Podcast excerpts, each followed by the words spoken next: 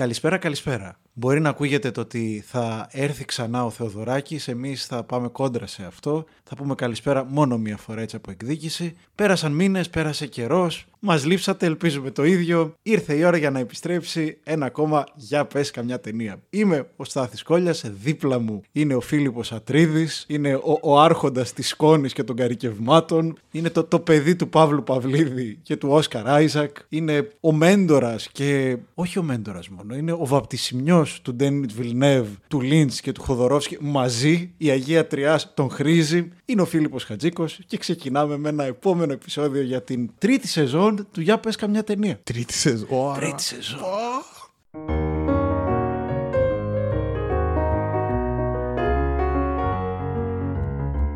Για πες καμιά, πες καμιά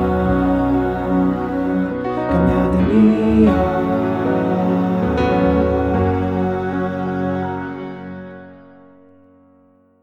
Γεια σου Στάθη. Γεια σου Φίλιππε, τι κάνεις; Πολύ καλά. Χαίρομαι πολύ, δεν είχα συνειδητοποιήσει με τίποτα ότι είναι τρίτη σεζόν. Καλή φάση πάντως που ξεκινάμε και από κοντά, γιατί δεν ήταν καθόλου δεδομένο και γιατί είναι και οι αίθουσες οι κλειστές ανοιχτές. Οι κλειστές ανοιχτές, ωραίο. Κατάλαβες τέλο πάντων τι εννοώ. Πώς νιώθεις που επέστρεψες στα κανονικά σίνεμα. Συγκινημένος που λέει και ένας πολύ αγαπημένος φίλος. Ε, παραδοσιακά δυνατός μήνας ο Οκτώβρης και μπήκε και με τα μπούνια. Έτσι. Πά- Από 30 Σεπτέμβρη με Bond και συνεχίζει γενικώς από ένα blockbuster τη εβδομάδα. Οπότε ευτυχώς άνοιξαν. Γενικώς είναι ένας ασφαλής χώρος σε σχέση με πολλούς άλλους που δεν σταμάτησαν να δουλεύουν. Δηλαδή, επιτέλους άνοιξαν τα σινεμά. Δεν έχω νιώσει ούτε στιγμή οτιδήποτε το επισφαλές για την υγεία μου εκεί μέσα. Και χαίρομαι πάρα πολύ γι' αυτό. Ισχύει. Είχα ξεχάσει πόσο μεγάλη είναι η οθόνη των χειμερινών σινεμά. Ναι, ναι, και πόσο ο ήχο δεν συμπίπτει με κορναρίσματα και κόντρες και sound check από διπλανές μπάντες. Η μαγαζιά. Πάντα αγαπάμε και τον Κυλαϊδόνη και, το- και τα θέρινα σινεμά, αλλά εντάξει. Λοιπόν, ξεκινάμε η μεγάλη επιστροφή με μια ταινία που περιμέναμε πώς και πώς και πώς. Το οποίο δεν, δεν ξέρω πώς να το προφέρω. Δηλαδή, Νομίζω Dune, από ό,τι άκουγα στην ταινία να το λένε. έχω το πρόβλημα του τέτοιου. Το πρόβλημα θέλω έναν ε, sportcaster να μου εξηγήσει πώς λέγεται για να μου το πει λάθος. Νομίζω Dune, α συμφωνήσουμε στο Dune. Του Denis Villeneuve, η ταινία που περιμέναμε πώς και πώς και πώς, με ένα απίστευτο all-star cast. Συναστρία είναι αυτό, δεν δεν είναι cast. Δηλαδή, πράγμα, ουρανός αστέρων. Να πούμε απλά λίγους Τιμωτές Σαλαμέ πρωταγωνιστής, Ζεντάια και μετά αρχίζει Όσκαρ Άιζακ, Τζο Μπρόλιν, Ρεμπέκα Φέργιουσον, Χαβιέ Μπαρδέμ, Jason Momoa. Τζέισον Μωμόα. Ε, να μην ξεχνάμε σίγουρα και τον Dave Batista αλλά και τον Σκάρσγκαρτ. Ναι, ναι. Ο οποίος κάνει τη φάση του. Περνάει πολύ ωραία. Είναι απίστευτος. Και για κάποιο λόγο μου φαινόταν σαν τον τέλειο για να διαλέξεις. Δηλαδή, μόνο από τη φωνή όταν τον άκουγα, χωρίς καν να καταλάβω ότι είναι αυτός, γιατί υπάρχει μια σχετική παραμόρφωση στο πρόσωπό του, αλλά ήταν τέλειος. Εγώ εισέπραξα μια πολύ θετική έκπληξη γιατί δεν είχα προσέξει ότι παίζει. Οπότε όταν εμφανίστηκε δεν τον αναγνώρισα κατευθείαν και τη στιγμή που κατάλαβα ότι είναι αυτός, ήταν σαν να έχει έρθει ένας ακόμα φίλος που δεν ήξερες ότι θα έρθει. Αυτό και επίσης αυτή η οποία από τη φωνή νόμιζα ότι είναι αυτή και όταν είδα το όνομα στους τίτλους τέλου ενθουσιάστηκε και ήταν υπέροχη, η Σαρλότ Ράμπλινγκ. Φοβερή. Ήταν φοβερή. Ούτε αυτή ήξερα ότι έπαιζε, αλλά σε κάποια φάση λέω τώρα εδώ έχουμε μια σκηνάρα. Άρα κάτι παίζει, γιατί είναι ένα, μια ταινία με άπειρους πολύ γνωστούς ηθοποιούς. Και άρχισα να προσέχω λίγο και είδα το μάτι. Και λέω: Εδώ είσαι. Ναι, Και ναι, το, το, φοβερή. το, το γαλάζιο. Το Απίθανη, απίθανη. Η φωνή. ναι. Δε, μέσα, ό,τι πέπλο και να βάλεις μπροστά της είναι αυτή. Δε.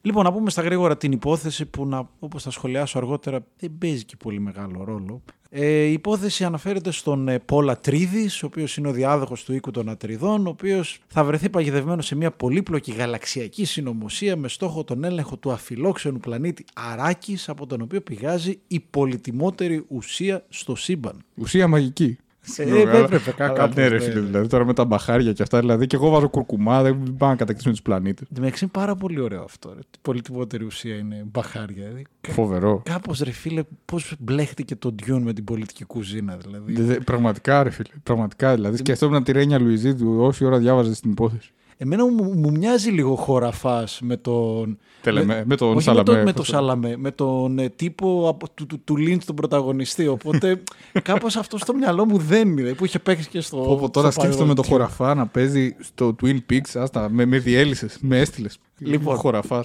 Πώς σου φάνηκε; Και αφού βγήκες και τώρα, αν έχει διαφορά. Πολύ, πολύ ωραίο. Πέρασα πάρα πολύ ωραία μέσα στην ταινία. Όσο τη σκέφτομαι, δεν χάλασε καθόλου. Για να είμαι πλήρως ειλικρινής, θεωρώ ότι από τα 160 λεπτά της, μιλώντας κινηματογραφικά, οι δύο πρώτες πράξεις και μιλώντας σε άποψη χρόνου, τα πρώτο δύο ώρο περίπου, είναι από τα ωραιότερα blockbuster που έχω δει εδώ και πολύ καιρό. Στο τέλος, κατά τη γνώμη μου, έκανε μια καθυστέρηση, μια επιβράδυνση ενός ρυθμού που μου άρεσε πάρα πολύ μέχρι εκείνο το σημείο. Να πω ότι είναι φορτισμένη με το να χτίσει έναν κόσμο το οποίο συχνά είναι ένα φορτίο αρκετά βαρύ σε εισαγωγικές ταινίες μιας τριλογίας ή διλογίας ή πολυλογίας τέλος πάντων. Αλλά εγώ πιστεύω ότι εκτελεί τα καθήκοντά της με φοβερή έτσι, επιτυχία. Ακριβώς τα πιο δύσκολα. Δηλαδή, τα σημεία που μου άρεσαν πιο πολύ στο Dune ήταν αυτά τα οποία είναι θεωρητικά τα άχαρα. Το πώς στείνει όλο τον κόσμο.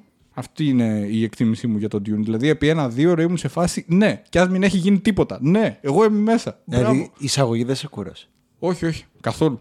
Είχες δει τις προηγούμενες ταινίες. Περιέργως δεν έχω δει ούτε το ντοκιμαντέρ για το Χοδορόφσκι και ούτε την ταινία του Λιντς. Οπότε ούτε έχω διαβάσει το βιβλίο. Εντάξει, ήξερα τι εστί Dune, ας πούμε, είχα προσλαμβάνουσες, αλλά δεν έχω δει. Ήταν η πρώτη μου πραγματική επαφή με τον κόσμο που είχε στήσει στο, στα βιβλία του Φρανκ Χέρμπερτ. Εσύ, για πες. Φίλε, δεν ξέρω. Είναι μεγάλη αμαρτία να μην το δεις στο σινεμά. Πάμε πρώτα από αυτό το βασικό. Δηλαδή, είναι κάτι. Έτσι θα έπρεπε να ξεκινήσουν τα σινεμά μετά το, μετά το lockdown. Δηλαδή, είναι ο απόλυτος ορισμός αυτή η ταινία το ότι γιατί πρέπει να βλέπουμε τις ταινίες στο σινεμά. Δηλαδή, δεν μπορώ, γιατί το, την, έ- την έκανα και αυτή τη συζήτηση. Δεν μπορώ να δεχτώ από κανέναν, ειδικά με, για αυτή την ταινία, το επιχείρημα έχω home cinema στο σπίτι μου.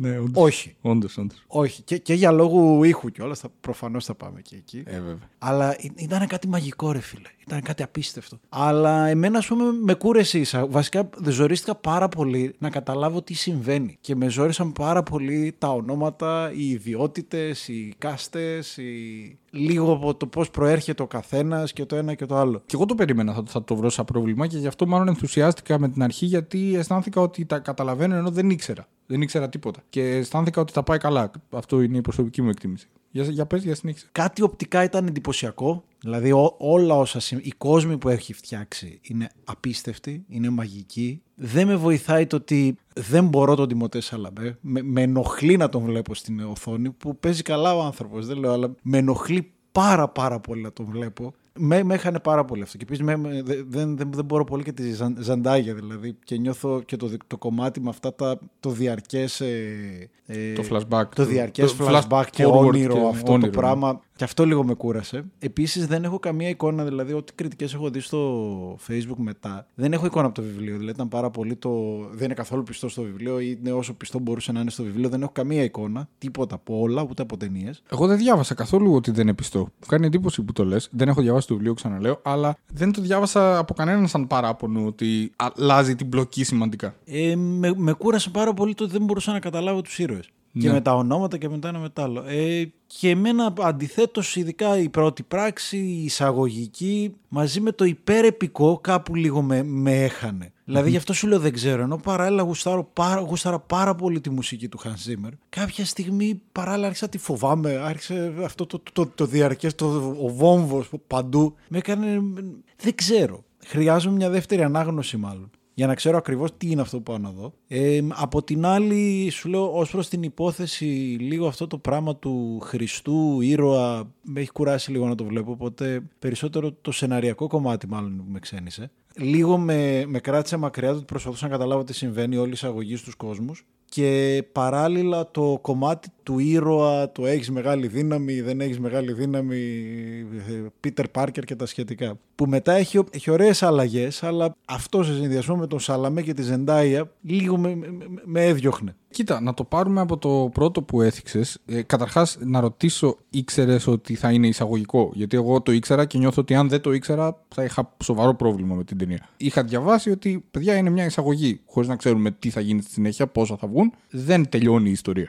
Όχι, δεν είχα ιδέα. Νόμιζα ότι είναι, ε, νόμιζα ότι είναι ενιαίο μάλλον. Ναι, και δεν βοηθάει και το σκέτο Dune με το οποίο πάει να το προωθήσει η Warner Bros. Κατά τη γνώμη μου, αυτό είναι λίγο μαλακία υπό την έννοια ότι ο Villeneuve το γράφει Dune Part 1 στους τίτλους, τους δικούς του. Η ταινία όμως κυκλοφορεί ως Dune. Δεν κυκλοφορεί ως Dune Part 1 για εμπορικούς λόγους. Αλλά εγώ το ήξερα και με βοήθησε πάρα πολύ αυτό γιατί έθεσε το, το μυαλό μου σε λειτουργία το ότι βλέπω ένα πρώτο κεφάλαιο, χωρίς να ξέρω πόσα έπονται. Αισθάνθηκα ότι έχει υπομονή ο Βιλνεύ στο στήσιμο του κόσμου. Δηλαδή δεν ένιωσα ότι δυσκολεύομαι να καταλάβω. Πώς να στο θέσω. Σε, σε Marvel δυσκολεύτηκα πιο πολύ, ας πούμε. Γιατί εκεί αισθανόμουν ότι συμβαίνουν πιο πολλά πράγματα. Ε, Χαρακτηριστικά, αν δεν βλέπαμε μαζί τη Marvel, θα είχα πάντα δυσκολία. Εγώ, όταν βλέπουμε Marvel με το Στάθη στο σινεμά, είμαι σε φάση ποιος είναι αυτός, τύπου ο Boomer δίπλα. Ε, και με βοηθάει πάντα ο άνθρωπος. Εδώ αισθάνθηκα ότι ναι, μεν έχουμε μια πληθώρα κόσμων και χαρακτήρων, αλλά ένιωσα ότι ο Βιλνεύ έχει υπομονή. Από ό,τι καταλαβαίνω, έχει μια αγάπη ο ίδιος προς το βιβλίο, οπότε θέλει να το κάνει με έναν τρόπο που να μοιάζει και λίγο με περιδιάβαση στις σελίδες ενός βιβλίου. Δηλαδή, μακάρι να υπήρχε ένας τρόπος να προσωμιάσουμε σε κινηματογραφική θέαση το να γυρίσω λίγο πίσω στο βιβλίο όταν διαβάζεις ένα βιβλίο και να θυμηθώ ποιος είναι αυτός. Που εμένα μου αρέσει πάρα πολύ όταν διαβάζω ένα πυκνό βιβλίο. Δεν το θεωρώ κακό για ένα βιβλίο, δηλαδή να με κάνει να αναγκαστώ να γυρίσω λίγο πίσω. Σε κάθε περίπτωση όμως, στο πρώτο μέρος, στην πρώτη πράξη του έργου, ο Τσίμερ έχω την αίσθηση ότι του είπανε λοιπόν. Θα βγάλεις τα κάστανα τη φωτιά γιατί εδώ πρακτικά από άποψη ε, δράσης δεν συμβαίνουν και πάρα πολλά. Οπότε όντως υπήρχε ένας συνεχής τσίμερ στο αυτί μας. Δεν με πείραξε. Θεωρώ ότι ο άνθρωπος έκανε ό,τι μπορούσε. Ε, για τον Σαλαμέ, ε, εν γέννη, μοιράζομαι τα συναισθήματα. Εντάξει, τελευταία με τον Μπάρι λίγο. Είναι όντως ένας καλός ηθοποιός ο άνθρωπος. Τι να κάνουμε, συγγνώμη. Η Ζεντέγια δεν δεν, έχει, δεν με ενοχλεί καθόλου σαν, ε, ούτε σαν ηθοποιός με οποιονδήποτε τρόπο και δεν παίζει και πάρα πολύ. Δηλαδή, απλά είναι οι παρεκβάσεις οι ονειρικέ που επιστρέφει συνέχεια σε αυτήν την ταινία. Μου άρεσαν οι παρεκβάσεις ως προς αυτό που έθιξες. Δηλαδή, δεν με πείραξαν. Ήταν λίγο έτσι Terence Malick έτσι, εκεί που πήγαινε η ταινία. Ξαφνικά mm. άρχισαν τα. Όχι γενικά, ειδικά προς τη Ζεντάια. Σκέψου για σένα για να με καταλάβεις ότι είναι ο Λεβίτ. Πω, ναι, θα ήταν δύσκολο. θα ήταν δύσκολο, ναι. Με ενόχλησε αυτό το διαρκές σπαμάρισμα που έχουμε, που έχουμε για αυτούς τους δύο ηθοποιούς. Ο Λεβίτ ε, για τη Ζεντάγια εννοείς. Για τη Ζεντάια και, και το Ναι, Σάλαμε. Ναι, ναι, και ο Σαλαμέ τώρα νομίζω με αυτό μπουκάρει στο Star System το, το mainstream. Ε, Δυναμικά δηλαδή, αφού το Art House το γλέντισε εκεί με την πρώτη, πρώτη σοβαρή ας πούμε, πρω, πρωταγωνιστικός του ρόλος που βρέθηκε και στα Oscar. Εντάξει, Τον είχε και με εκείνο του Netflix, το Βασιλιά. Ναι, τι ναι, ήταν. ναι. Το έχει στο French Dispatch του Wes Anderson. Κοίτα, ως προς αυτό που έθιξες για τα θέματα της ταινίας, το μεσιανικό, που ισχύει δηλαδή, προκύπτει πάρα πολύ, μου άρεσε ότι υπήρχε μια υπόσχεση twist σε όλο αυτό, γιατί στα οράματα αυτά που βλέπει ο Πολ Ατρίδης φαίνεται να στραβώνει το. Δεν είναι δηλαδή ότι ο λευκός ο τύρας δεν φαίνεται ότι θα πάει εκεί. Φαίνεται ότι θα, θα το στρίψει κάπου. Είναι βέβαια ένα μεγάλο, μεγάλο ερώτημα. Αλλά κατανοώ ότι είναι λίγο, ειδικά στο σινεμά φαντασίας, σχεδόν όλα τα δημοφιλή έργα είναι καμουφλαρισμένες ταινίες ενηλικίωσης με μεσιανικό σύνδρομο. Αυτό. Δηλαδή, ενώ μετά, όταν εισχωρεί και το κοινωνικοπολιτικό κομμάτι των συμβολισμών και οι εξελίξεις στην πλοκή, που δεν τις περίμενα και έχεις πολύ, κα- πολύ δυνατούς ηθοποιούς να το υποστηρίζουν κιόλας. Δηλαδή, ειδικά ο Σκαράιζα και Τζος Μπρόλιν είναι υπέροχοι. υπέροχοι. Ε, Και η Ρεμπέκα Φέργκισον. Και η εμένα μου Ρεμπέκα άρεσε, Φέργκισον- Παρότι τη βάζει να κλαίει λίγο παραπάνω από ό,τι θα έπρεπε. Αυτό θα έλεγα. Ρε. ΟΚ, άρα δεν ήταν δικό μου θέμα. Μου- Όχι, όχι. Ενώ παίζει πολύ καλά. Γιατί είναι πολύ καλή ηθοποιός γενικώς πιστεύω. Μου φάνηκε ότι κιόλας δείχνει ότι έχει πολλές ικανότητες και τέτοια. Και ήταν ε, πολύ δυνατή στην καταγωγή της και από όπου προέρχεται, μπλα μπλα μπλα και τέτοια. Και μου φάνηκε ότι κλαίει πολύ, ρε φίλε. Δεν ξέρω τώρα αν πάλι μπαίνει το βιβλίο. Αν είναι σκηνοθετική επιλογή αυτό. Αν έχει να κάνει με το ότι σε αντίθεση με τον πατέρα είναι η μητέρα, οπότε είναι πιο συνδεδεμένη με το παιδί της και γι' αυτό ας πούμε αντιδράει έτσι επειδή έχει τη γνώση της θέσης της από όπου προέρχεται ως μάγισσας, πώς να το πω έτσι. Ναι, είναι μια, ένα φίλο, μια φιλή με κάποιες μαγικές τύπου ικανότητες. Μπορεί να καταλάβει, περισσο- μπορεί να προβλέψει περισσότερο το μέλλον. Ειδικά στην αρχή όταν κλαίει είναι πιο δικαιολογημένο. Απλά μετά νιώθω ότι δι- διαρκώς υπάρχει αυτό το. Μου φαίνεται. Το ένιωθα εγώ στα δικά μου μάτια μπορεί να κάνω λάθος. Σαν υποτιμητικό το ότι Και εγώ έτσι η το νιώθω. γυναίκα είναι η αδύναμη. Που στην πράξη είναι στην ταινία και γενικά είναι εξίσου δυνατή και πιο δυνατή από, το, από τον πατέρα Τρίδη. Ναι, νομίζω ότι είναι ο πιο δυνατός χαρακτήρας από άποψη το πόσο μπορεί να καταφέρει. Δεν... Και είναι και μακράν. πολύ ωραίος χαρακτήρας στην πλοκή και στις επιλογές της. Οπότε Ε. αυτό το κλάμα λίγο δεν μου τέριαζε καθόλου. Και εμένα με ξένησε, με απέκοψε λίγο από το χαρακτήρα ε, που είχε και το θεωρώ κρίμα γιατί πραγματικά τα υπόλοιπα κομμάτια του χαρακτήρα τα υπηρετούσε. Ήταν δηλαδή πολύ καλή. Και είναι και πολύ βασική ως ε, χαρακτήρας, από ό,τι φαίνεται τουλάχιστον σε, όλο, σε όλη τη σάγκα. Μ' άρεσε και εμένα η διοίκηση και διαχείριση του All Star Cast που είχε. Πιστεύω ότι είναι από τις ταινίες που τα καταφέρνουν. Δεν ένιωσα ότι συνέχεια μου κρύβεται σε μια γωνία ένας διάσημος. Ένιωσα ότι όλοι οι διάσημοι κάνουν κάτι σε αυτή την ταινία. Ναι. Μ' άρεσε αυτό. Ε, δηλαδή αυτό που έθιξες ότι όπως ξεδιπλωνόταν η πλοκή, κάποιος από τους όχι απλά αναγνωρίσιμους, αλλά σχεδόν 10 star που έχει αυτή η ταινία κάνει κάτι σημαντικό. Ε, θεωρώ ότι ο Βιλνεύ το, διαχειρίστηκε το, το star power που είχε μαζεμένο πολύ καλά. Βιλνέβη, δε, η σκηνοθεσία ήταν απίστευτη. Η αισθητική που είχε. Αυτό η αισθητική του και εμένα αυτό μου άρεσε γιατί είχε ένα ενήλικο ύφος Ναι. σε όλη την αφήγηση. δεν είχε καθόλου το ύφος, το εφηβικό του Star Wars. Και ήταν το τέλειο πάντρεμα, παρόλο που μπορεί σε κάποια σημεία να κούραζε ο Τσίμερ. Ήταν το ένιωθα διαρκώς μία απειλή. Μία απειλή όμως όχι μπροστά. Ένα αίσθημα απειλής, μία υπόνοια απειλής. Ε, συμφωνώ και εμένα που δεν με κούρασε ο Τσίμερ θεωρώ ότι το πέτυχε. Ε, αν ένα σημείο του soundtrack έγινε overused ήταν όπως λέγαμε και στο Justice League η, η χοροδία των γυναικών που οδύρονται έτσι. Το, το, αυτό, το, αυτό θεωρώ ότι έπαιξε Ναι. μια-δυο φορές παραπάνω. Είναι πάρα πολύ ωραίο αυτό που έγραψε. Πάρα πάρα πολύ. Παρ' όλα αυτά, επειδή υπάρχει ένα ε, γενικό κλίμα αμφισβήτησης έτσι, του Τσίμερ, εγώ τον λατρεύω αυτόν τον άνθρωπο. Ναι, ρε. Και θέλω να πω ότι δεν είναι ότι δεν καταλαβαίνω ότι τα τελευταία 10 χρόνια έχει ε, επικεντρωθεί σε soundtrack με πολύ πνευστό ή κακεντρεχείς τώρα είναι καραμούζες. Ε, συμφωνώ, όντως το έχει κάνει. Και μάλιστα είδα πρόσφατα, όπως σου έλεγα και πριν, το Θέλμα και Λουί με το άσχετο. Απλά έχει Τσίμερ soundtrack που είναι κιθαρι, κιθαριστικό. Και εκεί το άκουγα και έλεγα τι κάνει ο άνθρωπος. Ότι, οκ, έχουμε μια δεκαετία Hans που κάνουμε μόνο πνευστά. Έλα, πάμε και κάτι άλλο. Γιατί μπορεί και παραπάνω. Βέβαια, γράφει για ταινίες οι οποίες βοηθούνται από αυτή την επική μουσική. Αλλά θέλω να διαχωρίσω τη θέση μου από το κλίμα αμφισβήτησης εναντίον του Hans Zimmer. Να δηλώσω τη λατρεία μου και το πάθος μου. Ε, συνεχίζουμε τώρα λοιπόν για τον Dune. Κοίτα, εμ, από τη στιγμή που μου λες ότι σε δυσκόλεψε το πώς συστήνει τους πλανήτες, τα πολιτικά συστήματα μεταξύ τους και τους χαρακτήρες, είναι υποθέτω δύσκολο να σε συνεπάρει. Γιατί είναι, είναι, είναι ένα εισαγωγικό φιλμ, κατά τη γνώμη μου τουλάχιστον. Δηλαδή είναι ένα πανέμορφο, συμφωνώ απόλυτα σε αυτό που λες, φοβερή δουλειά. Ο, νομίζω Fraser, Greg, Greg Fraser πρέπει να λέγεται ο, διευθυντή- ο, ε, ο διευθυντής φωτογραφίας, ήταν φοβερός. Αλλά ο πρωταρχικός σκοπός του είναι το world building της ταινίας. Από τη στιγμή που γίνεται το χτίσιμο, είναι υπέροχο. Ρολάρει πάρα πολύ ωραία. Απλά είναι απόλαυση, μαγικό στο μάτι. Κάθε πλάνο, Ναι, κάθε όντως. κόσμο, κα- κάθε κουκίδα από αυτόν τον κόσμο είναι κάτι μαγικό. Απλά είναι τα ονόματα, είναι οι ιδιότητες, είναι οι φυλές, ποιοι είναι, πού είναι, πο- πώς λειτουργούν.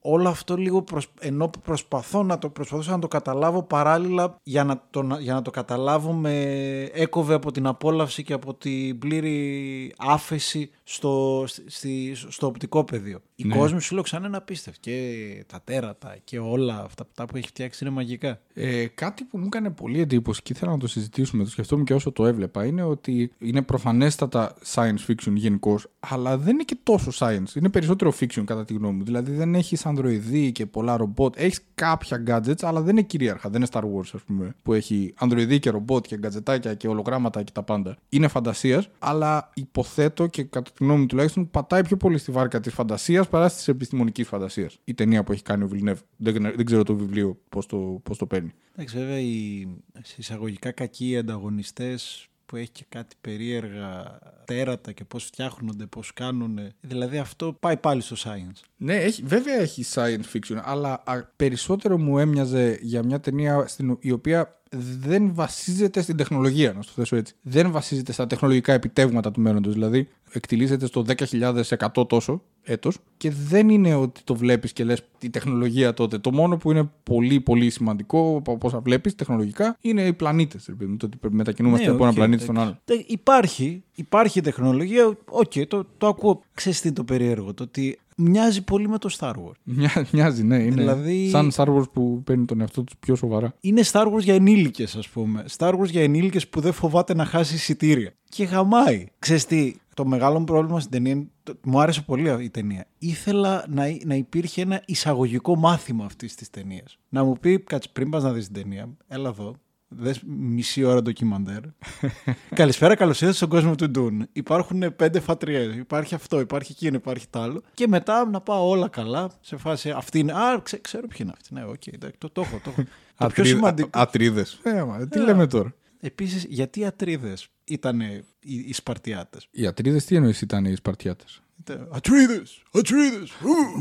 Κοίτα, οι ατρίδες τώρα ήταν στην Πελοπόννησο γενικώς. Ε, πριν τους Σπαρτιάτες μεν, ο- των ατριδών εννοώ, ο Μενέλαος και ο Αγαμέμνων. Ε, εντάξει, τα μπέρδεψε κάπου- λίγο ο Φρανκ Χέρμπερτ εκεί. Μπήκε και ο Zimmer εκεί, μετά έβαλε και τις Αμαζόνες. Ναι, ήταν, ήταν, ήταν λίγο αυτό το. Το, το, το, το Ατρείδες Ατρείδες ήταν λίγο, λίγο περίεργο θέαμα. Με Δικιά δεδομένο μου το ιδέα ότι. ήταν. Όχι, δεν είναι καθόλου δικιά σου ιδέα. Και ε, μάλιστα μου εξήψε την περιέργεια γιατί οι Ατρείδες ως ευγενής οίκος, δηλαδή ο Λίτο Ατρείδης που είναι ο Όσκαρ Άιζακ και ο Πολ, είναι ευγενικές φυσιογνωμίες, είναι άνθρωποι που φέρεται ότι φαίνον- φέρονται καλά. Οπότε τώρα ο στρατός του Ατρείδες Ατρείδες λίγο μου χτυπούσε και εμένα με ένα κλικ. Δηλαδή είναι σαν να έχουν σαν φασιστικό καθεστώς, ρε παιδί. μου. Τι Ατρείδες Ατρείδες είναι αυτό. Περίεργο. Και θέλω να πιστεύω ότι έστω λίγο θα αξιοποιηθεί αυτό στα επόμενα επεισόδια αν υπάρξουν ως μια κριτική στο μοντέλο του ηγέτη. Okay. Τώρα μπορεί να πέσω τέρμα έξω έτσι, και να συνεχίσει να είναι απλά περίεργο. Αλλά έτσι πιστεύω ότι εκεί το πάει. Γι' αυτό το έκανε. Πάντως, Βλέπει και κάτι οράματα ο Πολ που λέει: Βλέπω πράγματα που γίνονται στο όνομά μου. ναι, οκ. Οπότε λίγο εκεί, επαναλαμβάνοντας ότι είναι ένα εισαγωγικό σκέλος το Dune Part 1, μου ταίριαξε ο πορωμένος στρατός που πιθανώς θα κάνει πράγματα στο όνομα ενός ηγέτη αφηρημένα σε κάποιο από τα επόμενα parts. Πάντως στο μυαλό μου, σαν ε, αυτόνομη ταινία και όχι απλά part 1, μου άρεσε μέχρι και το τέλος. Καταλαβαίνω πλήρως ότι έχει συνέχεια και μπλα μπλα μπλα, αλλά και έτσι μου άρεσε. Ε, και- και εμένα μου άρεσε, ναι. μου έφυγε από το Ιησούς και με πήγε σε έναν. ε, Τώρα πε- περίεργη λέξη για αυτές τις μέρες, σε έναν Μωυσή. Ντολμαδάκια. Το μόνο που είναι πραγματικά πολύ προβληματικό αν δεν υπάρξουν συνέχειες είναι τα οράματα με τη Ζεντέγια. Ναι, οκ.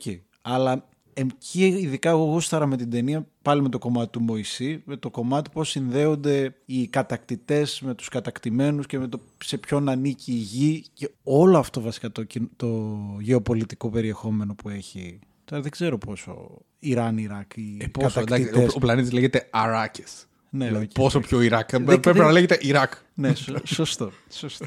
δεν ξέρω, δεν έχω ιδέα σου λέω πότε το έγραψε. Το ο 65 Γερμανός. γράφτηκε το, Α, το οκ, Dune, ναι, οπότε εντάξει, υπήρχαν εντάξει. όλα αυτά. Δεν είναι ότι. Οκ, εντάξει. Ε, ούτε εγώ έκατσα να το ψάξω ιδιαίτερα. Δηλαδή, νιώθω αρκετά. ε, έχω, έχω εμπιστοσύνη στη γνώμη μου και πιστεύω ότι οι αναλογίες του δεν είναι και ιδιαίτερα Όχι, είναι λεπτές. σαφές. Ναι, δηλαδή, ακόμα και ο τρόπος που γίνεται η εξόριξη αυτού του κουρκουμά εκεί Είναι πετρέλαιο. είναι πετρέλαιο. Δηλαδή, είναι τεράστια πράγματα. Μόνο μαύρος χρυσός δεν βγαίνει από μέσα. Ή να γράφει oil, ή να παίξει ο Daniel Day-Lewis σε μια σκηνή. Δηλαδή. Πόσο πιο λεπτή να γίνει η αναλογία. Ήθελα να, στο, Αυτό να ήταν το- που γούσταρα να το περισσότερο. κουβεντιάσουμε αυτό. Γιατί έχει μια μπαλατζάρι, κατά τη γνώμη μου, σε δύο, έχει δύο κινδύνους ένθεν κακήθεν ο Βιλνεύ. Δηλαδή έχει από τη μία μια αφήγηση με έναν λαό ο οποίος αραβοφέρνει πάρα πολύ.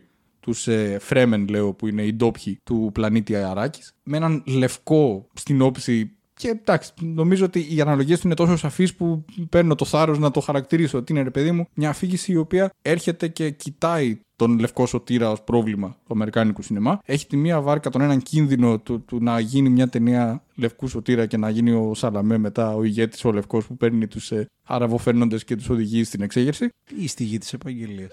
Και έχει και το ότι γενικώς είναι. Αυτό ε, έψαξα και το βρήκα γιατί δεν έχω διαβάσει το βιβλίο. Γενικώς η όλη σάγκα και η μυθολογία του Dune δεν είναι κατά τις περισσότερες εκτιμήσεις που διάβασα Ισλαμοφοβική. Δηλαδή έχει μια απεικόνηση η οποία ειδικά για δεκαετία 60, βασικά το παίρνω πίσω αυτό γιατί τώρα είναι πιο έντονο το πρόβλημα της Ισλαμοφοβίας από ποτέ στην ιστορία. Όμως, ακόμα και τότε φυσικά δεν ήταν και κανένα περιβάλλον φιλικό προς το, προς το Ισλάμ. Αλλά ήταν ε, μια προοδευτική απεικόνιση των ανθρώπων οι οποίοι παραπέμπουν πάρα πολύ στον αραβικό πληθυσμό της Μέσης Ανατολής. Στο βιβλίο. Στο βιβλίο Dune OK. για δεκαετία 60. Αυτό διάβασα, ξαναλέω, δεν το έχω διαβάσει. Θα ήθελα, αν έχει διαβάσει κάποιος το Dune, να παρέμβει σε αυτό το σημείο με ένα σχόλιο. Σου φάνηκε Ισλαμοφοβική αποτύπωση στην ταινία. Καθόλου, αλλά υπάρχει ο κίνδυνος. Όχι, η Ισλαμοφοβική δεν πρόκειται να γίνει. Πρόκειται να γίνει ακριβώς το αντίθετο. Αυτό που λέγεται Οριενταλισμός. Δηλαδή ότι τους παρουσιάζω με έναν τρόπο ο οποίος είναι εξωπραγματικός. Το βλέπω εγώ ως outsider.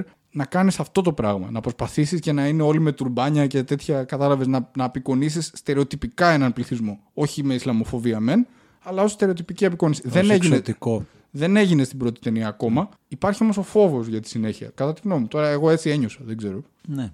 Ε, με δεδομένο το ότι όλη η ιστορία έχει φορτωθεί σε έναν πιτσιρικά, γιατί αυτό είναι ο Τιμωτέ Αλαμές στην ταινία και αυτό γενικώς είναι και το κέντρο του είναι μια ιστορία ενηλικίωσης ενός πιτσιρικά που ψάχνει τη θέση του στον κόσμο. Ε, αναρωτιέμαι πώς θα προχωρήσει το πράγμα από εδώ και πέρα. Μπαίνει, ξέρεις τι, μπαίνει πάλι το κομμάτι και είχα καιρό να το σκεφτώ αυτό γιατί έχουμε ξεφύγει από άρχοντες και Hobbit και Harry Potter και τέτοια το πόσο ακολουθεί το βιβλίο ή όχι και να σου πω την αλήθεια η πρώτη μου σκέψη σε αυτό ήταν το πόσο χαίρομαι που έχουμε ξεφύγει από αυτό δηλαδή δεν μπορώ το ή βασίζεται στο βιβλίο δεν βασίζεται στο βιβλίο δεν, δεν, δεν υπάρχει κάτι που μπορείς να κάνεις Συμφωνώ, ναι. Δηλαδή τώρα να κάτσει και να μετράς τη σελίδα του σεναρίου με τη σελίδα του βιβλίου είναι ατελέσφορο εντελώς. Δηλαδή δεν, δεν έχει νόημα. Δηλαδή, μου αρέσει η δημιουργία στο σκηνοθέτη, πήγαινε το όπως θέλεις. Δεν είναι κάτι που μπορείς να το κάνεις και κατά γράμμα να την ακολουθήσεις την μπλοκή. Ε, Δεν σημαίνει ότι θα δώσει το ίδιο αποτέλεσμα αισθητικά στον αναγνώστη παύλα θέατη. Αλλά μου άρεσε σου λέω από, το, άλλ- από την άλλη πλευρά μου άρεσε πάρα πολύ η σκιαγράφηση του πατέρα Ατρίδη. Διότι ειδικά στην αρχή δίνεται ως ένας σοφός μαθουσάλας, σοφός μέντορας. Οι Ατρίδες είναι μία από τις καλύτερες φυλές, καλοί πολεμιστές. There is no call we do not answer. Όπα, ναι, κα- όπα, κάτι όπα, όπα. μαλακίες. Όπα, ε, Lannister send their regards και always pay their debts και τέτοιες πίπες ξέρω εγώ. Ε, αυτά, αυτά στην αρχή με, με, με, με κόβανε. Λέει. Παράλληλα προσπαθούσα να δω τι σκατά συμβαίνει με τα ονόματα. Πάλι σου λέω δεν τα θυμάμαι. Πώς το λέγανε ρε, το, το Μεσσία εκεί τα, στα, στα αραβικά που ερχόταν ή μοτάδε. Δεν... Ναι, ναι, ναι. Αν, αν είναι ο εκλεκτός τέλος πάντων, αν είναι ο Μεσσίας που υπάρχει. Είχες ένα- βάλει αυτή μα- την παπαριά του Matrix με τον εκλεκτό που στο Matrix ήταν ωραίο, αλλά τώρα το, το έχω δει το Matrix. Δεν θέλω. Με τα χίλια ζώα πάνω από το Matrix το 4, ας πούμε. Δηλαδή, μη- μη- Με τα χίλια ζόρια πραγματικά. Έπαιξε και το τρέιλερ πριν από το Dune. Σε έχω δει κάπου κάπου σε ξέρω. Ναι, ναι, άσχετο ναι. για το τρέιλερ. Είσαι ή δεν είσαι του Δήμαρχου Παιδί. Εγώ αυτό σκεφτόμουν. Δηλαδή σε κάποια φάση έλεγαν αυτός δεν είναι ο. Να σου πω κάτι, θα τον πούμε Ras Al Ghul. Ξέρω δεν το λέγανε έτσι και αυτό είναι από τον Batman, αλλά θα τον πούμε Ras Al Ghul. Λοιπόν, Και εκεί τσίμερ έχεις. και εκεί τσι- παντού τσίμερ. ναι. Λοιπόν, τέλος πάντων. ε, Οπότε Αν είναι είναι ή όλα δεν είναι ο αυτά. εκλεκτός. Αλλά ο πατέρας Ατρίδης, το ότι δείχνει αυτό σοφό. Φαίνεται και αυτό ότι λίγο μάλλον λίγο ότι γενικά την πάρτι του κοιτούσε γι' αυτό. Λίγο Δηλαδή, μαλάκας είσαι κι εσύ. Ναι, ναι. Έτσι είναι. έτσι. Είσαι, είσαι λίγο μαλάκας. Είσαι, είσαι και λίγο μαλάκας.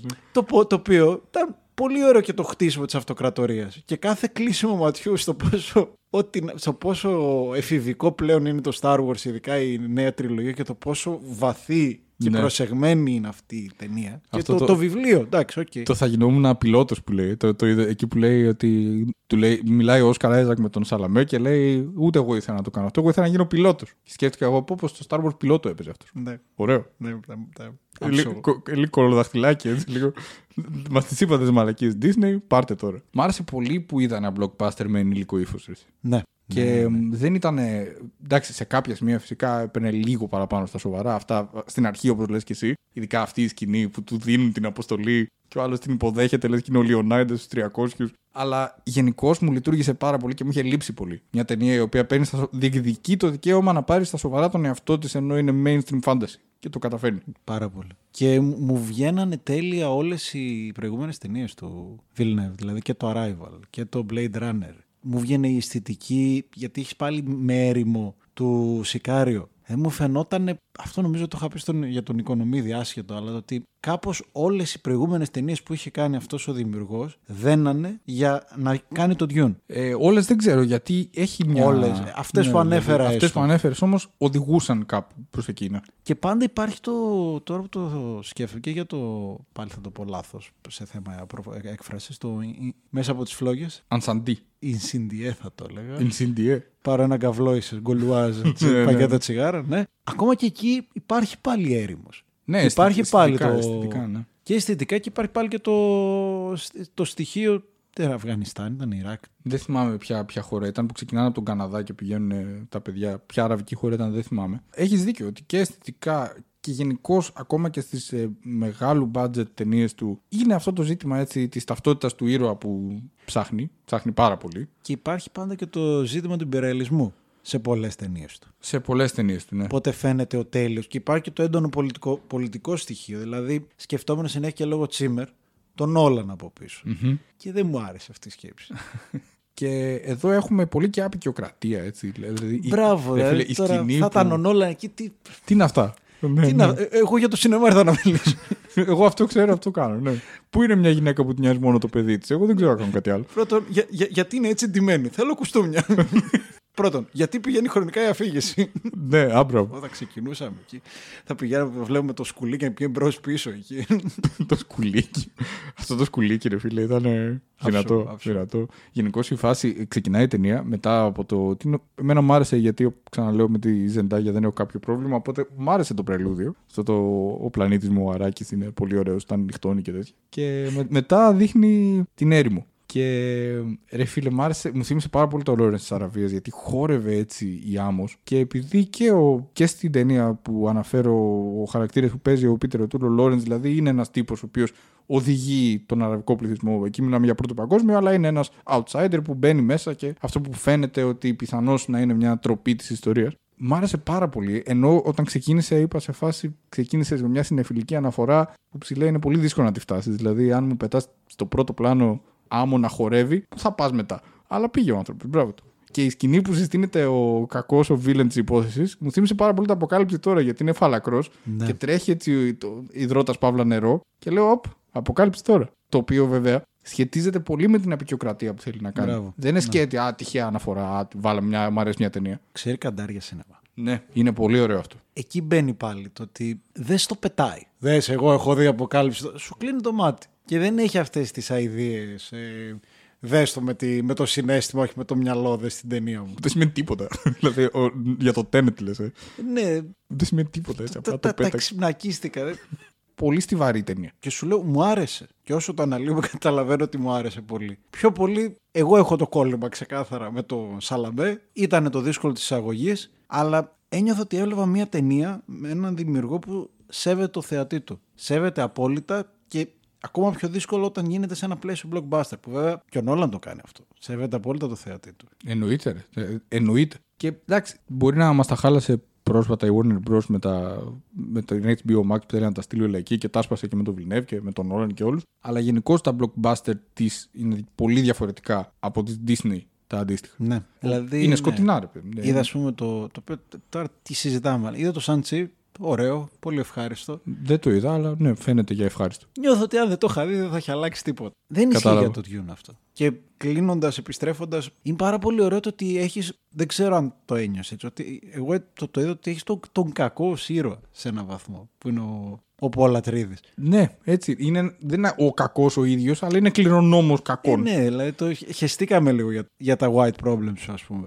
Απλά ξέρεις τι, δεν μπορούμε να κάνουμε ολοκληρωμένη αναφορά πάνω στα θέματα παρά μόνο να, να θίξουμε ότι τα θίγει. Τι είναι μισό. Ή μισό ή εν τρίτο ή εν τέταρτο δεν είναι ολόκληρο πάντως. Δεν ξέρουμε πού θα το πάει. Δηλαδή μπορεί να το στρίψει άσχημα. Δεν πιστεύω ότι θα γίνει. Δεν, φε... δεν προμηνύεται μια άσχημη πορεία. Αλλά πολλά έχουν δει τα μάτια μου. Με αυτό μου φέρνει τρόμο. Ο Τιμ Μπάρτον στον πλανήτη των πυθίκων συμφωνεί μαζί σου. Πολλά πρωτογενή υλικά έχουν διαλυθεί. Ομολογώ ότι θα λυπηθώ βαθιά αν δεν υπάρξει συνέχεια. Και το λέω και το ξαναλέω γιατί δεν είναι σίγουρο. Δηλαδή η Warner Bros. δεν έχει δώσει τυπικά πράσινο φως για δεύτερο μέρος. Δεν ξέρω πόσα βιβλία σκοπεύει να γυρίσει γιατί το Dune έχει πάρα πολλά βιβλία. Δεν ξέρω πόσες ταινίες σκοπεύει να κάνει με όλα αυτά τα βιβλία. Αλλά ακόμη και αν κάνει άλλη μία, όπως νομίζω ήταν ο αρχικός του όρος για να δεχτεί να κάνει το Dune, ήταν ότι δεν χωράει σε μία ταινία. Μη μου κάνετε αυτό που κάνατε στον Lynch, σαν να λέει, που Ναι. τον διαλύσατε τον άνθρωπο. Δεν το έχω δει, αλλά είναι γνωστή η περιπέτειά του. Το αρχικό, ο αρχικός όρος του Villeneuve ήταν θέλω τουλάχιστον δύο ταινίες. Ελπίζω να ασκήσεις τα box office. Είναι λίγο χλωμό γιατί βγαίνει την ίδια μέρα στο HBO Max. Θα δούμε. Θα ήθελα να το δεις σε mini series. Ναι, αλλά τηλεόραση. Αυτό είναι. Δηλαδή θα ήθελα να δω πολλά επεισόδια, αλλά τηλεόραση, αν- δηλαδή Είναι απαγορευτικό για μένα. Δηλαδή είναι, είναι κρίμα να μην είναι σινεμά. Δε- δε- αυτό το πράγμα που είδα προχθές είναι από τις πιο όμορφες στιγμές που έχω ζήσει στο σινεμά. Ρε. Ήταν μαγικό. Ήταν, ήταν απίστευτο. Εγώ θα επενέσω ω οπαδό ένθερμος του, της- του εισαγωγικού μέρους αυτής της εισαγωγής, θα επενέσω για το ρυθμό του, γιατί είναι δύσκολο πράγμα να συστήνεις. Δηλαδή, δεν ξέρω, αισθάνθηκες ότι πέραν το ότι χάνεις πληροφορίες, αισθάνθηκες ότι έχει, πρέπει να επιταχύνει; Όχι. Ούτε εγώ Όχι, καθόλου. δεν με ενόχλησε ο ρυθμός. Είναι πολύ σημαντικό και πολύ δύσκολο. Δεν με ενόχλησε ο ρυθμός. Δυσκολεύτηκα να ακολουθήσω το τι γίνεται. Δηλαδή δεν ήθελα να πάει πιο γρήγορα. Ναι. Απλά επειδή ήταν, ας πούμε, στο, στο Star Wars, τα ξέρω. Εντάξει, είναι, Ε, τα ναι. έχουμε ζήσει τόσο πολύ στο πετσί μας. Είναι στο pop culture, ναι, δηλαδή. που δεν θυμάμαι κιόλας πότε μπήκα, ενσωματώθηκα. Απ' την άλλη, σ- δεν στα ξεπετάει όπως το Star Wars. Δηλαδή, σου είναι πολλές περισσότερες πληροφορίες. Στο πάει σιγά σιγά, στο αφήνει να ενσωματώσει, να ενσωματωθεί. Ο, ο Άρχοντας, ας πούμε, έχει μια πολύ ωραία ενσωμάτωση. Ναι, πάρα πολύ. Αν και εγώ προσωπικά, τώρα βάναυσο και απέσει φωτιά να με κάψει και όλα αυτά, αλλά στον Άρχοντα, πιθανώς έρχεται αυτό από τα βιβλία του Tolkien, υπάρχει και ένα, μια υπερβολική καύλα στις λεπτομέρειες. Δηλαδή, εγώ στον Dune επενώ και αισθάνθηκα πολύ ωραία το ότι κάνει ένα διεξοδικό world building, αλλά εντάξει, δεν είναι ότι άμα δεν ξέρεις και απ' έξω το, το χάρτη του πλανήτη Αράκης δεν μπορείς να δεις την ταινία. Ενώ στο άλλο έχει τόσα τοπονύμια στον Άρχοντα, έτσι χαμός γίνεται με τη μέση Ναι. γη. Ε, οπότε, ε, ε, εγώ προτιμώ τη φιλοσοφία Dune το θα σου δώσω όσες πληροφορίες είναι αναγκαίες. Είναι πολλές, αλλά είναι όσες χρειάζεσαι. Δεν χρειάζεσαι παραπάνω. Ήταν απλά λίγο στην αρχή είναι ο αυτοκράτορα. Είναι οι άλλοι που δεν είναι το αυτοκράτορα παιδί, αλλά είναι τα δεξιά. Και... Είναι λίγο όταν χτίζεις ένα puzzle στην αρχή που δεν καταλαβαίνεις ποια είναι η εικόνα.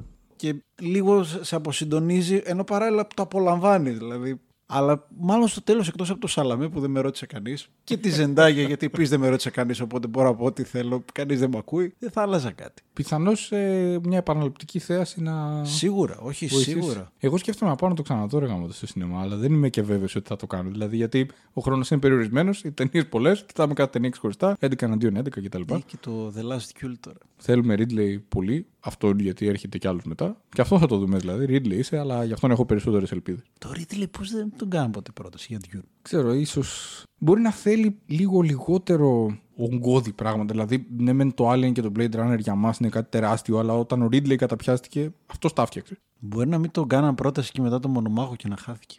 Unfilmable το χαρακτήριζαν οι πολύ φανατικοί του Dune. Ναι, και τα κατάφερε. Το Δεν, Dune. δεν ξέρω, δεν είμαι φανατικός, αλλά μου φάνηκε ότι. Ε, όχι, είναι μια ταινία που σίγουρα στέκει για μια μα τους μη φανατικούς τουλάχιστον της μυθολογίας. Και πόσο ωραίους νέους ηθοποιούς έχουμε. Ο Όσκαρ Άιζακ έχω διαβάσει διθυράμου για το σκηνές από ένα γαμό, τη mini series. Ναι, ναι, κι εγώ. Τι ωραίο ηθοποιό που είναι. Ρε. Ναι, ρε, ο Τι άτομος. ωραία εξέλιξη που έχει. Φοβερός, φοβερός. Έχεις και τον Μπρόλιν δίπλα, ρε φίλε. Το... Άλλος που, το... που δεν μου άρεσε αρχικά σαν ηθοποιός. Αυτός νομίζω είχε ακόμη περισσότερη εξέλιξη γιατί ούτε μένα με εντυπωσίαζε ιδιαίτερα στην αρχή, αλλά είναι πολύ καλός ηθοποιός. Δηλαδή εκεί από το που ήρθε στις καρδιές μας από το No Country for Old Men. Το οποίο έχει και reunion εδώ με Χαβιέ Μπαρδέμ, μια σκηνή. Ναι, θα έκανα μόνο μια αλλαγή. Που Για- δεν είναι ότι δεν μου αρέσει ο Χαβιέ Μπαρδέμ, αλλά κοιτώντας και όλα στα παλιές επιλογές, θα βάζα ένα Μπενίσιο Ντελτόρο εκεί. Ε, ναι, ε, ναι, ναι. Ε, γιατί αυτό παίζει. Δηλαδή παίζει ένα ρόλο που είναι για τον Μπενίσιο, αλλά τον πήρε ο Χαβιέ. Ναι, δηλαδή, Αυτά νομίζω το καλύψαμε το κατά δύναμη. Πραγματικά μακάρι να έρθουν. ε, κι ξέρεις άλλα. τι, θα μπορούσες να βάλεις τέτοιο. Βάλεις Πάτινσον αντί για Σάλαμε. Απλά, ε, ξέρεις τι, εγώ νομίζω ότι ε, μιλώντας πλήρως ανοιχτά, το ότι ο Σαλαμέ είναι πιο φλόρος από τον Πάτινσον βολεύει αυτή την ταινία. Και είναι και πιο μικρός από τον Πάτινσον. Όχι ότι ο Πάτινσον είναι μεγάλος άνθρωπος, αλλά εδώ Μικροδείχνει, ναι, ναι. παίζει έναν. Ε, και αυτό το σχεδόν αδύνατο έφηβο, με δηλαδή. το μωμό που του λέει. Είσαι... Έλα εδώ πιτσιρικά, ναι, ναι, ναι. Είναι πιτσιρικά. Έχει εκεί την, την ατακάρα που λέει. Έκανες μπράτσα. Όχι, ναι, το ξέρω. ναι, ναι, ναι. Ε, οπότε δυστυχώς λυπάμαι, σε στεναχωρώ, αλλά. ναι, δεν, δεν είναι- έχω να είναι επιλέξω λίγο κάποιον. ναι. perfect casting. Ναι, ρε γαμώτο. Δεν έχω, ναι. Άστο, άστο. Μόνο το, το Μιχαλάκι από το, τέτοιο, από το καφέ της χαράς. Δεν, δεν μου έρχεται άλλο. Μανολάκης, Ε, Μανολάκης, ναι. Μιχαλάκης είναι. Πλανήτης Αράκης, πρωτεύουσα. Όχι. Αυτά. Ελπίζουμε να σας άρεσε η ταινία, ελπίζουμε να σας άρεσε το επεισόδιο. Περιμένουμε γνώμη, ζητάμε συγγνώμη αν- από όποιον έχει διαβάσει το βιβλίο και είπαμε κάτι το οποίο δεν στέκει. Περιμένουμε καθοδηγίες, κατευθύνσεις, Όποιον προκαλέσαμε ήταν χωρίς σκοπό. σκονάκια και απ' όλα. Ε, περιμένουμε προτάσεις και για Σαφώς. αφιερώματα. Γενικά ε, α- αρχίζουν ωραία πράγματα. Ε, Μας ξέφυγε το Bond. Ε, δεν ξέρουμε αν θα το προλάβουμε. Γράψτε μια γνώμη. δε- δε- δύσκολο να γίνει επεισόδιο γιατί έχει πράγμα ο Οκτώβρης. Οπότε δεν κοιτάμε πίσω, κοιτάμε μόνο μπροστά. Έτσι. Και τέτοια κλεισέ. Πω. There is no call we do not answer. Άντε γεια, άντε γεια. Ήταν ο άνθρωπος είναι άντε γεια. Δηλαδή, ναι, μαλακία και όλα αυτά και πολύ αρχιδαράς και τουρκοφάγος και τέτοια. Αλλά εντάξει, ο άνθρωπος τώρα. Ε, ε, ε. Ναι, μεταξύ με αυτό με το Μακόναχι. There is no call we don't answer. Δεν θα έπρεπε να σκάσει Ghostbusters. ναι, ναι. ναι Όπως επίσης τώρα που είπες αυτό, υπάρχει μια σκηνή που υπάρχει και στο τρέιλερ που είναι ο Σαλαμέ με τη Charlotte Rambling και της λέει What's in the box; Ρε φίλε, δεν μπορείς να ρωτάς What's in the box και να μην είναι το 7. Πού πας, λέει What's in the box; Εγώ σκεφτόμουν μόνο τον Brad Pitt. ρε φίλε. και σκεφτόμουν να θα ήταν καλύτερο για να ήταν το κεφάλι της Gwyneth Paltrow. έτσι. Αλλά αυτή του είπε Pain. Πρέπει να του πει Gwyneth Paltrow's head. Να τρελαινόμασταν όλοι. Ο crossover episode. Ναι, ναι, φοβερό. Άντε, γεια. Γεια σας.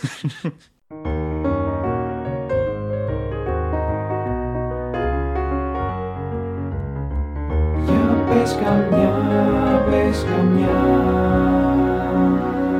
감야는 이야